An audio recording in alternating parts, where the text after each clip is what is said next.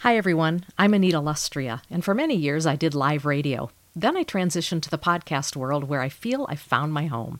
I love talking about spiritual formation, justice issues, and spiritual practices. Throw in the Enneagram, movies, and current events from time to time, and that's what you get on the podcast. I'm glad you've come along for the ride. Welcome to Faith Conversations.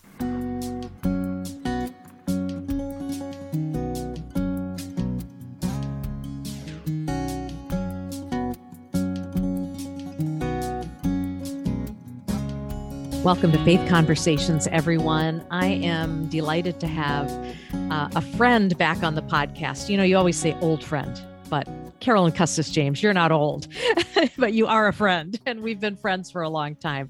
Um, Carolyn is an award winning author. Um, she speaks all over the places uh, uh, churches, colleges, seminaries, Christian organizations, um, both here in the United States and internationally. She's an adjunct professor at Missio Seminary in Philadelphia.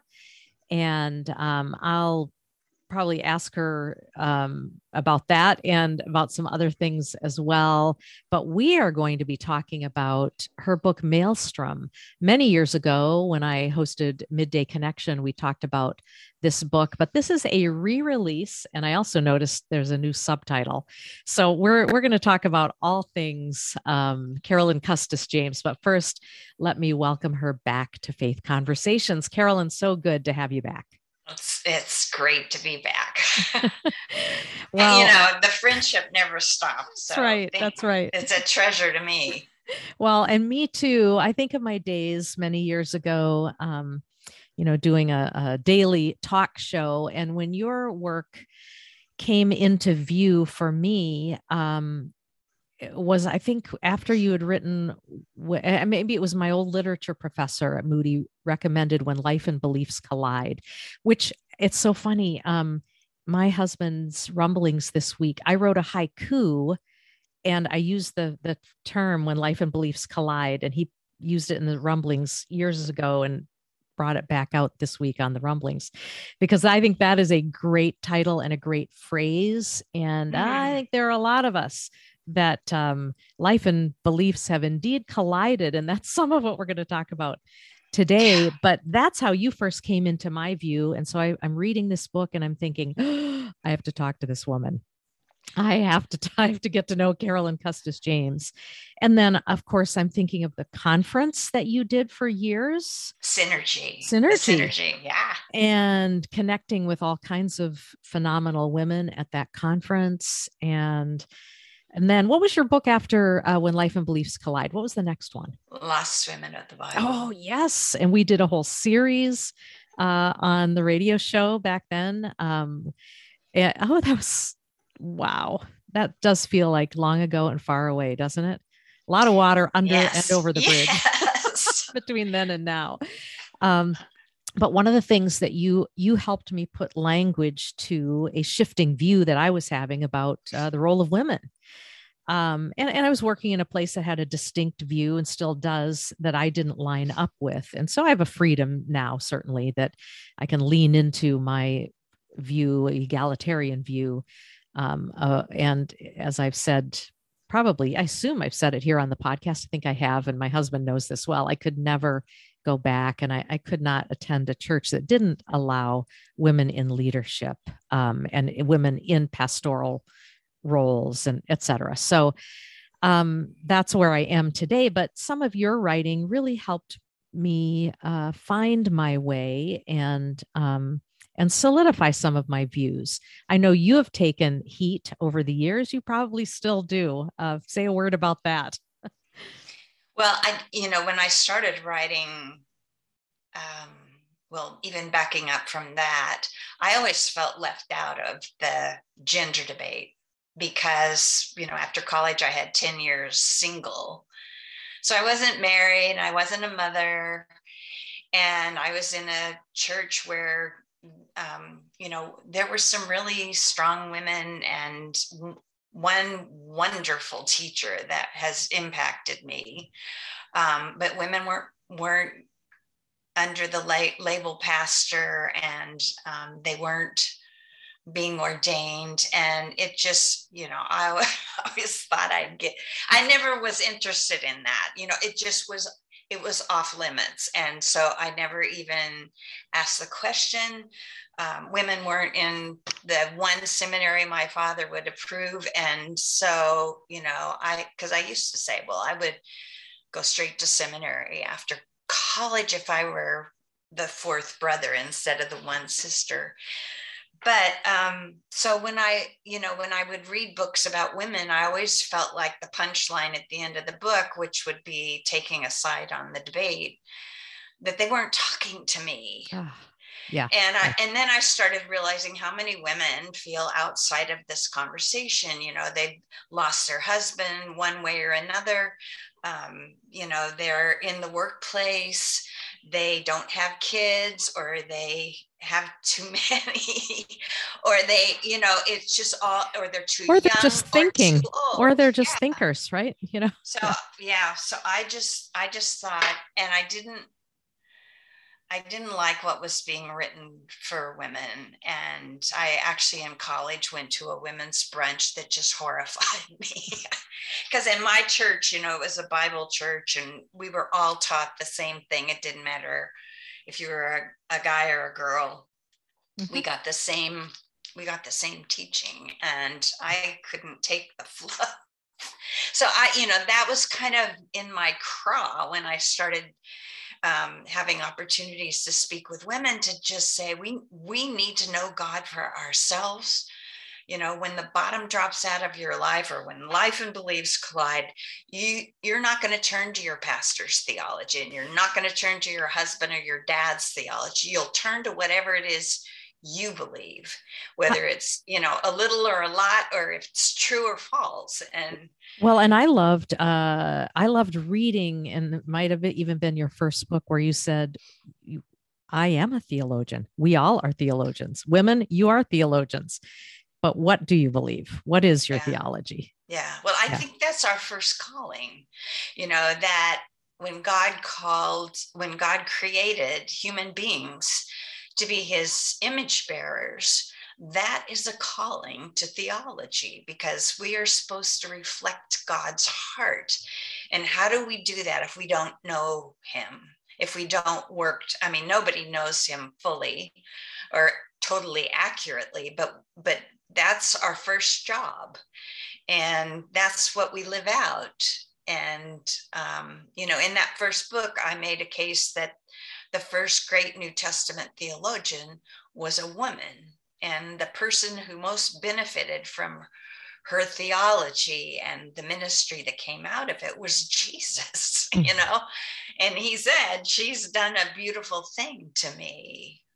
Yeah. Nobody else was standing with him. So, you know, I I was totally convinced when I finished that book that God means for women to be good theologians and we all need to work on it. And it's not an academic calling it's a human calling. I love that.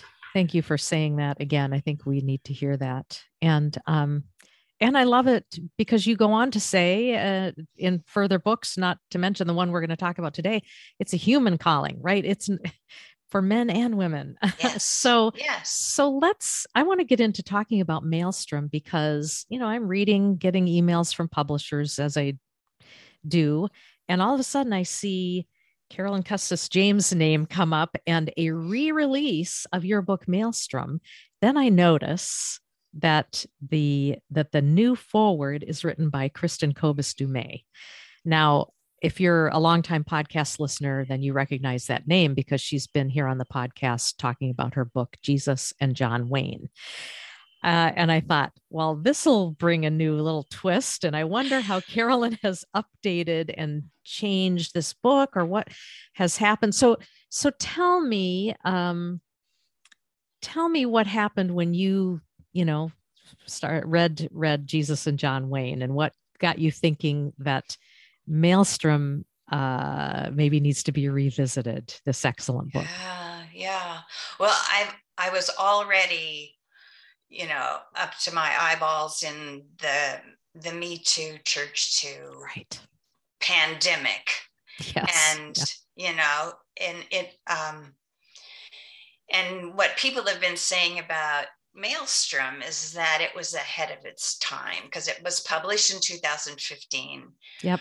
Um, and so here's what happened when I read Jesus and John Wayne, I contacted her because her book um, doesn't move into okay, so if we've got all of this sexual and uh, power and verbal and spiritual and financial abuse going on in the church. Um, something's really wrong. And and what and where do we go from here? So when I when I finished reading her book, um, and and I think everybody should read that book. Agree. Um, she's a she's a great historian. She's taken a lot of flack for what she's done, but she's standing her ground, and there are a lot of us standing with her. Um, but anyway, I, when I read her book, I, I contacted her and I said, you know, I would love to send you a copy of Malestrom because when you finish reading Jesus and John Wayne, you're asking, okay, what do we do? What's wrong? You know, what are, what's the problem here and how do we how do we move forward? Right. And she wrote back and, and said i've already read malestrom and she had also read another book uh, that Nate, Pastor Nate Pyle wrote called Man Enough, which is it's about Jesus. You know, it's, it's a it's a great book. I've endorsed that book. And she said she was going to include a chapter in Jesus and John Wayne that drew on these two books. Wow. You know, so I'm falling on the floor yeah. when I hear that. but you know, I I okay.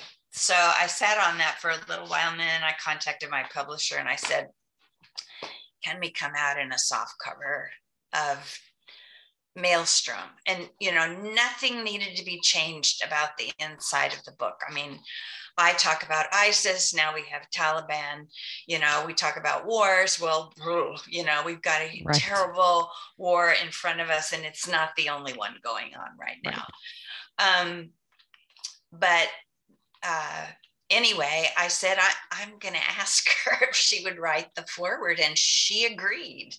And yes. she's written a wonderful foreword to connect the dots. Yes, absolutely. Know, because she wanted to do that too. And um, so I, the only, the new parts to it are the front end and the back end to connect it to the to the crisis going on right now.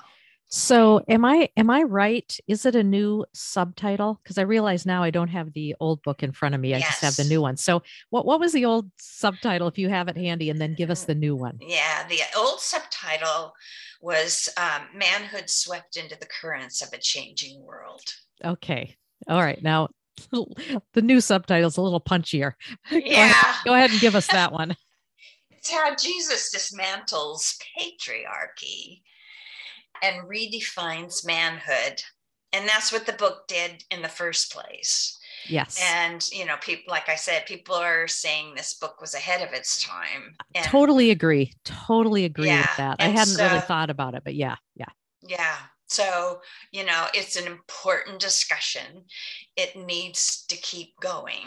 And um, and there's resistance to that, you know. I mean, it's just easier to sort of learn all the ways of addressing abuse allegations when they come up and to report to the to law enforcement and bring in a, a professional counselor and you know don't shame the one making allegations you you don't know enough to to do that and you know stop protecting people who face these allegations and um what I'm interested in, and I'm still interested in, um, and I think we learned this from COVID, but Malestrom was already dealing with it, is that you cannot stop a pandemic until you've addressed the virus and why is it happening.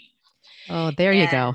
Yes. Yeah. Yeah. And and Malestrom starts that. There's a lot more work that needs to be done. That's my next book is going to dive into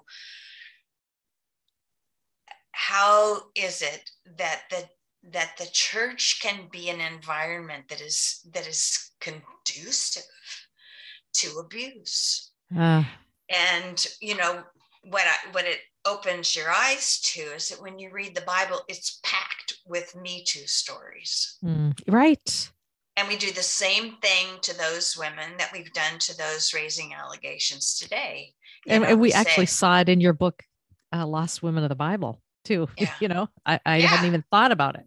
You're right. Yeah. Yeah. What was she wearing? And Yeah. she did. She she was the temptress, and you know he was so repentant, and you know, you know, and so we, or else we just look past it. We look right past it. I mean, look at Hagar's story. Yeah. You know, if if you looked at her story in light of Me Too, that we don't there's no sympathy for her in how we look at her No. and i didn't even say enough in lost women of the bible but i'm you know i'm moving into that in this next project because Nice. some of the things we teach men and women and boys and girls in the church set us up for this kind of a abuse. It doesn't always happen thank god. There I mean, one of the things that happens to me in my speaking engagements is I run into the most incredible Christian men. They just they give me hope. And you know Yeah. they're the antithesis of all of that and there are a lot of them nice. so um yeah this is that. and malestrom malestrom is not anti men right. it has That's good to say that early on here because absolutely. Um, it's not what's the you know we see the word and and what does maelstrom mean even what does that word mean and why did you choose that as the title Yeah. I, you know, Malestrom is uh, named after the maelstroms, those swirling storms in the in the ocean that, you know, are they're part of, um, you know, lore. yeah yeah i'm thinking those horrible ma- nor'easters and all of that Yeah. just um, Yeah. But they, but they, you know, are known to drag a, a a fishing boat down into the depths of, Yeah. you know, you just don't want to get near it anyway. They're big and they're strong, and um, and I use it as a metaphor for patriarchy. And um, you know, when I started to write Malestrom, what had happened to me in writing the books that I wrote earlier was that the the women in the Bible whose stories I was exploring and and unpacking in um, in ways that they had had not been packed, unpacked for a general audience, and um, there were men in those stories who would either be overlooked because they didn't fit the David and Goliath, Joshua and Jericho, David, uh, Daniel and the lions didn't fit that kind of image of Mhm. masculinity. They embodied something so different, Mm. so countercultural, and and and strong. You know, it, it's not. This is not about. This is about male power and privilege being redeemed and and used for purposes that advance God's kingdom. And you know power and privilege was was bestowed on humanity at creation hmm. when god commissioned male and female to rule and subdue creation not each other.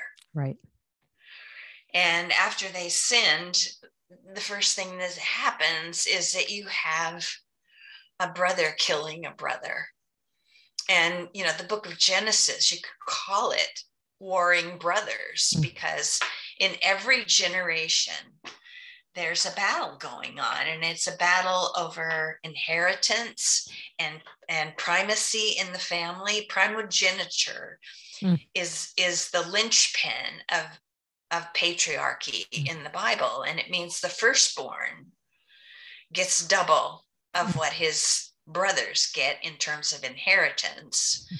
So you have three sons. You divide your inheritance four ways, and the firstborn gets half. Yeah, right. and the other and the other two get a fourth. Okay, so yeah. but all the way through the Bible, Jesus is choosing son number two. He chooses Abel, not Cain. He chooses Jacob, not Esau, Isaac, not Ishmael. When it comes to Jacob's sons, it's an all out war mm. because Jacob chooses number 11. Right. Number 11. Right. And God chooses number four, you know? So it's not, God isn't playing by patriarchy's rules. Mm. But did that know, get overlooked though? How did how did that get missed? Yeah. Because you know, hearing you talk about it, this all seems so obvious. it is, uh, you know, I think one of the wonderful things that's happening, and it was recognized, and I had a quote in Lost Women of the Bible, my second book, but but the I think it was I'm trying to think it was the Times magazine. Um, one of the main magazines ran an issue that focused on women who were in seminary. And that now you have a female pair of eyes on the on the biblical text, and um, and we ask different questions. Yes you know, or we look at it from a different point of view, you know, as a woman yes. looking at Hagar, you know, that's sex trafficking. She's a slave. And then she finds out that it's not just about serving her mistress, but now it's about producing offspring for her master. Mm-hmm. You know, and we don't name that. Yeah. So you know but, but this is what's happening there are lots of things in the bible that women see that a man wouldn't see one of the first examples i got of this was when i heard a deaf man preach on jesus healing a deaf man Oof. and he went through it and of course he's signing and somebody's and you know, speaking it for him. And he showed how Jesus was signing for that man, mm. takes him away from the crowd, He puts his fingers in his ear, he touches the man's tongue, he mm. looks up to heaven and he takes a deep sigh. Mm.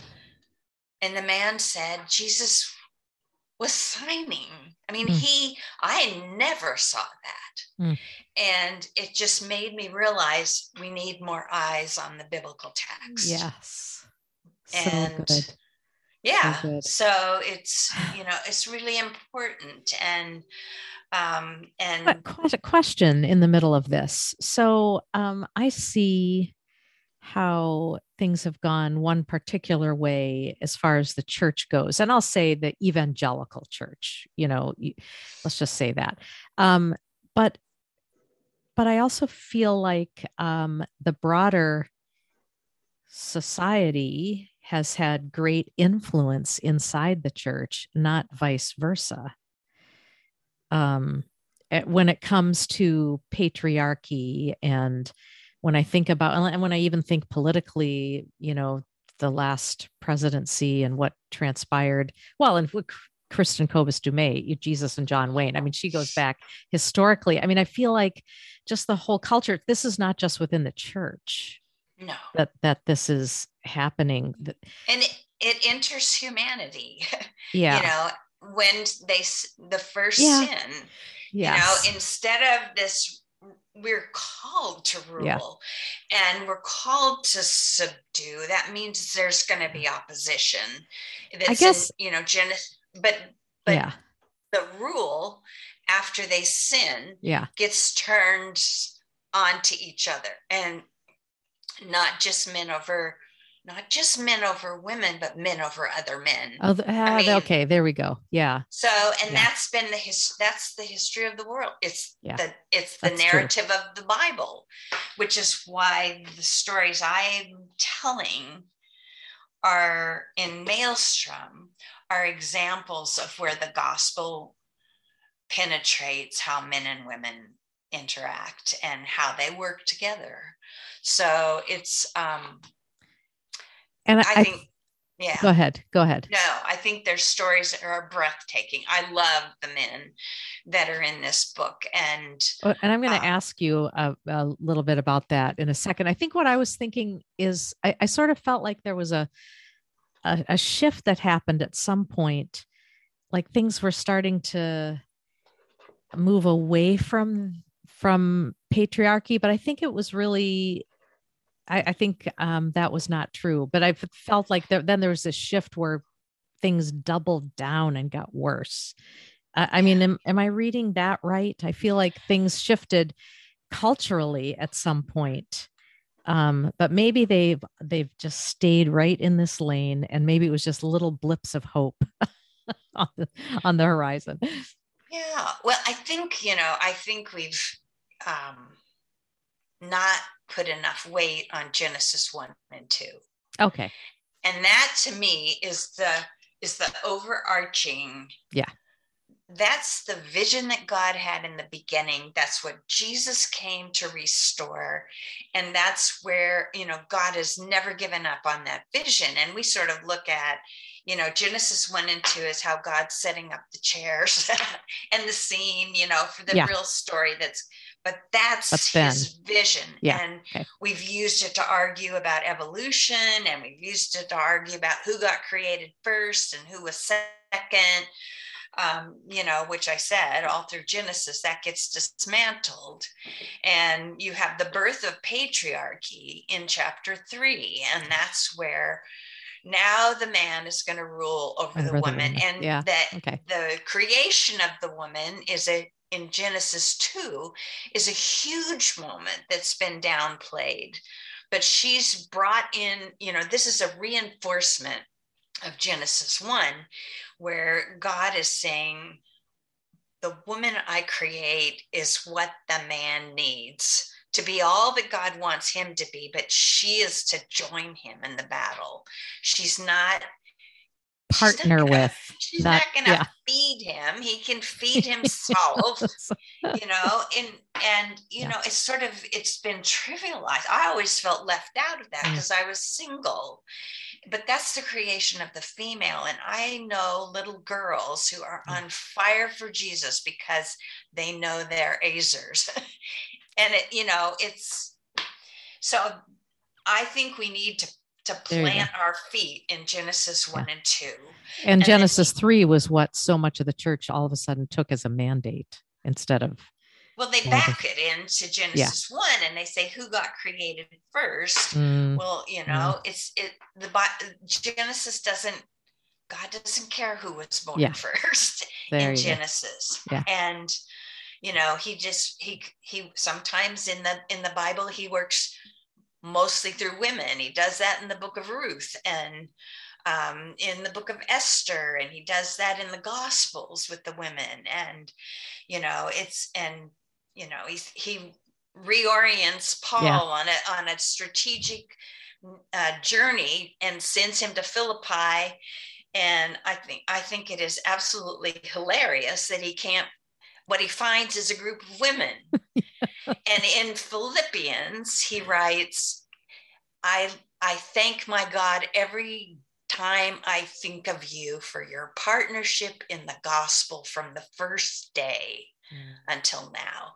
And a lot of scholars don't see that, but the first day, it was women. It was a band of ezers, and this single man needed them and they stayed with him in his in his you know travels and imprisonments you know you, they would send a philippian would be there in the jail with you know bringing him supplies and wow. you know support and you know so it's yeah i think it kind of opens our eyes. Yeah.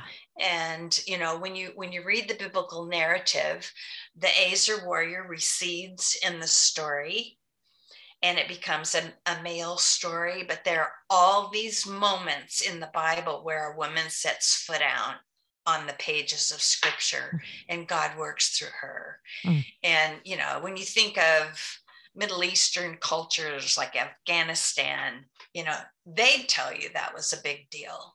Yeah, absolutely. Absolutely. Hey, w- what are a couple of your favorite stories in Malestrom men that you highlight and and why? I love Judah. Ah, Jacob's right. Jacob's son number four, and it's it's Genesis 38. And a lot of pastors, if they're teaching through Genesis, will leap over that chapter because the word prostitute shows up, and that word defines how we interpret that chapter. But Tamar is one of the strongest Ezer warriors that we have in the Bible. And she risks her life to stand up to Judah because his sons, when a son dies, it's the the widow's responsibility to marry the brother. And the son born to their union takes the dead man's place on the family tree. It's a call to sacrifice. Okay. I said before, if you have three sons, you divide your estate four ways. Well, he had three sons, but he lost one. And so he divided his estate three ways. And so son number two goes from a fourth of his inherit of his father's estate to two thirds. Okay. And if he produces a son, he's going back to one fourth. Ah. So he's not going to do that. And Judah thinks she's the problem. And so she she poses as a prostitute. And um, and he takes the bait and she gets pregnant from Judah. And when he finds out she's pregnant, he's going to kill her. He orders her to be burned. And he's done this, he's been guilty of that crime and a few others before that, you know, nearly murdering his brother Joseph, but trafficking him as a slave. Right. And then, you know, covering up the crime. And now he's going to have her killed so he can get rid of her. And when she shows his items that he left with her before as a down payment right. uh, for her services she he realizes he's the man. And the interpretation of translators is that she is more righteous than i. That's what they think judah says. But he doesn't. He says she is righteous. I am not. Ooh. And that is the turning point in the Joseph story because here's the man who was going to kill Joseph. And now he's taking Joseph's full brother, Benjamin, to stand before Pharaoh and get famine supplies because that's where they have food. And Joseph is going to take Benjamin as a slave. And the speech that Judah delivers to Joseph, the brother he doesn't recognize, mm-hmm. who was planning to kill till to yeah. kill Benjamin, Judah sacrifices himself. He says, I'll be the slave. Mm-hmm. But my father will die if i if benjamin doesn't come back with me. But it is one of the most powerful speeches in the bible and it's what turns that's the moment the tide turns with joseph because mm. up to that point he's sort of being abusive you know vindictive in how he treats his brothers. And it's and it's it's gospel Mm. You know, it's an mm. utter transformation of him. And so I love him. I love Boaz. And you know? now hold on before we go to Boaz, let, let me say this because I, I'm stuck in the translation. I'm stuck in the translation being wrong. So I this you know, and probably some of this stuff sticks in my craw because of how I grew up as well. And yeah. and um, you know, if you don't have uh, this goes back to also not having women involved in translation work too. I, I, though or or is there something to be gained by translating things certain ways? I guess sometimes i think about that and wonder. Well you know if you translations involve interpretation.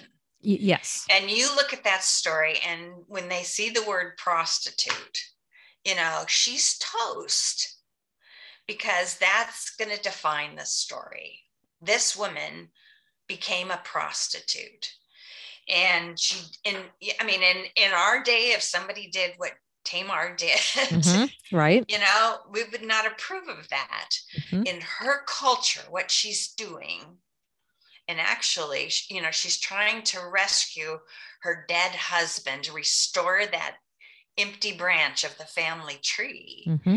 And what happens is she's lost two husbands. God blesses her with twin sons. Mm-hmm. So she re- she replaces both sons. And you know, God's blessing is on her. And when you read the book of Ruth, her name is invoked in a blessing on Ruth and Boaz. You know, it's, she's not a skeleton in the closet.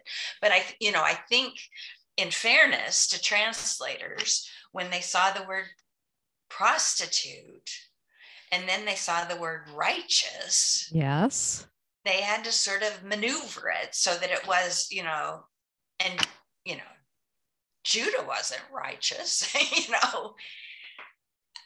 It's just, yeah. And so, you know, so it was, so the, the choice was um, that she is righteous and I right, am not. You know, more righteous than me, as opposed to right. I, she is righteous, I am not.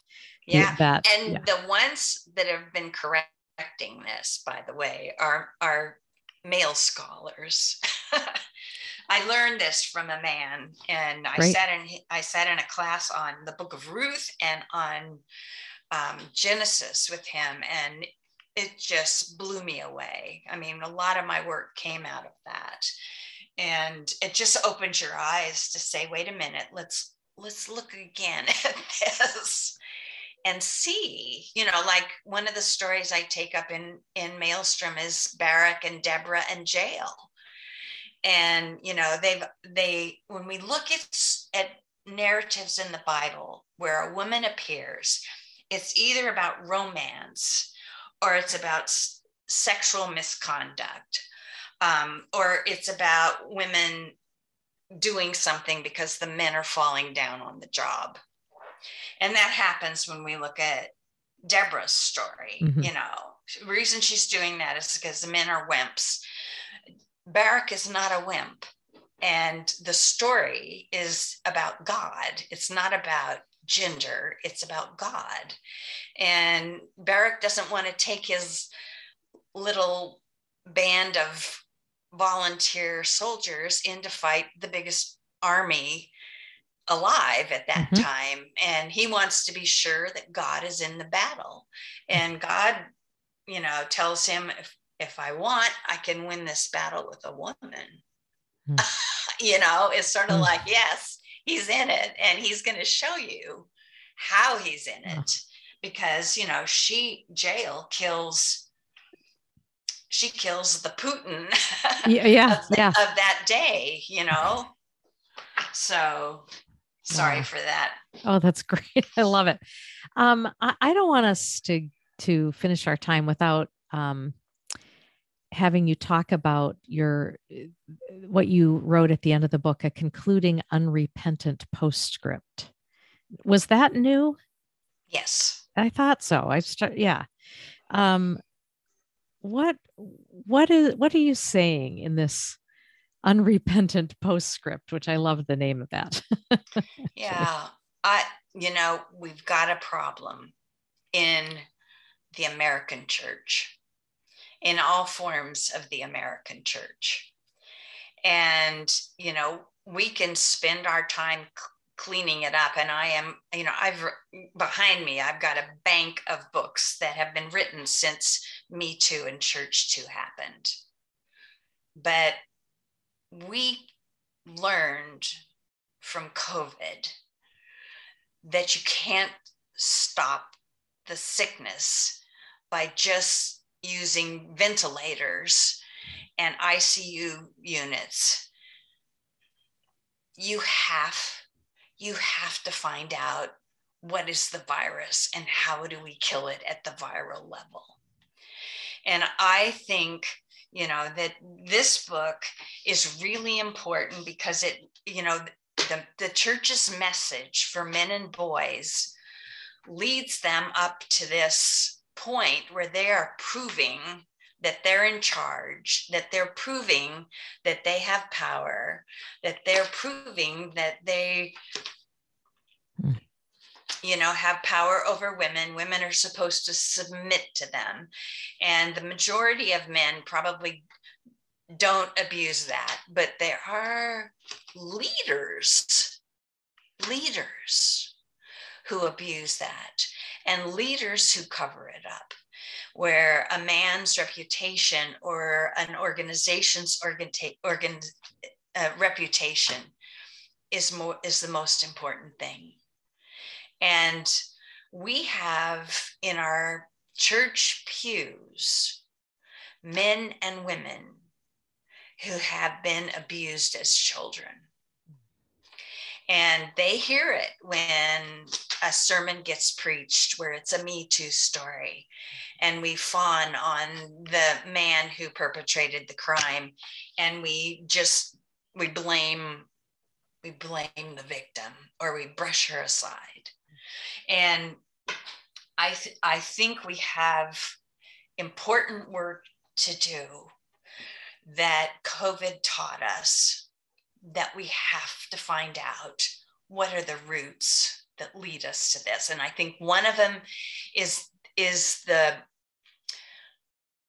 kinder gentler patriarchy that gets promoted in the church. Jesus did not come to give us a kinder gentler patriarchy.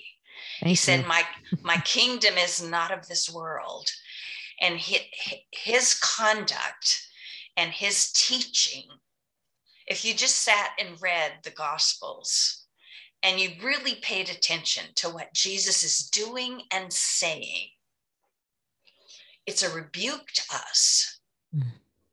You know, it's and he's not calling for moderate adjustments or changes in our moral behavior so that we tidy things up. His gospel is radical and it calls for radical changes in men. It does not make them wimps, it makes them strong in a way that blesses. You know, I look at I look at a man like Boaz, and Boaz is introduced as a powerful man. He didn't shed his male power and privilege. He's a powerhouse when he goes to bat for Naomi's rights in the in the government of Bethlehem. He uses his mm. power and privilege to empower Ruth and and for for Naomi's good. Mm. You know, it's power is a is a is a trust. Mm. It's a gift. And and what a more beautiful message than we're going to flip things around and now it's going to be women holding the power what a more beautiful message yeah, yeah. than because i think that's the the big fear uh i think you know well, but yeah. it is and it and it comes ac- it comes across like that you know it's sort of like well i want to be you know and and i get that you know that there are women with gifts that are being um they're not being used in the church. And, you know, for me, I've been married to a seminary professor and a seminary, uh, he was a seminary student at first, and then a professor, and then a president of a seminary. And, you know, I saw women come to seminary and I was one myself and you know that they couldn't they couldn't get jobs or if they got jobs they thought they were going to be you know treated with respect and given and they get and they get mistreated even in even even in egalitarian churches we mm. know that i get phone calls from ordained women who say mm. you know i they leave me out of conversations mm. and they make decisions about my area of responsibility without me or they go golfing and i mm-hmm. you know i don't hear anyway it's i hear i get I get calls from egalitarians. And I think that, you know, a lot of times for leaders, becoming an egalitarian organization means you've checked the box. Mm. So now we ordain women, but it doesn't change how they think it doesn't mm. change how they work the mm. same thing happens when you bring someone from another ethnicity ethnic group to the table but you don't you don't Check hear the box them. but you, you don't, don't really them. listen yeah yeah so i you know it doesn't well, I, always happen but i think you know it's jesus is calling us to something radical he's calling us to to be a body to inter be interdependent on one another to to not be able to to flourish without the full investment of the gifts of others and what i saw was i saw women who couldn't were you know in classes and they were being abused by their fellow students or they couldn't do you know reminded about what they mm. couldn't do and they would get jobs and they would get kicked to the curb or something. Mm. And what I saw at first really grieved me. And then I saw that women were moving out. Mm. And I see more of that all the time. You're doing it, mm. you know, you're you're not the pastor of a church, but you pastor. Mm. And we need your pastoring. And mm. you pastor differently than a man would pastor.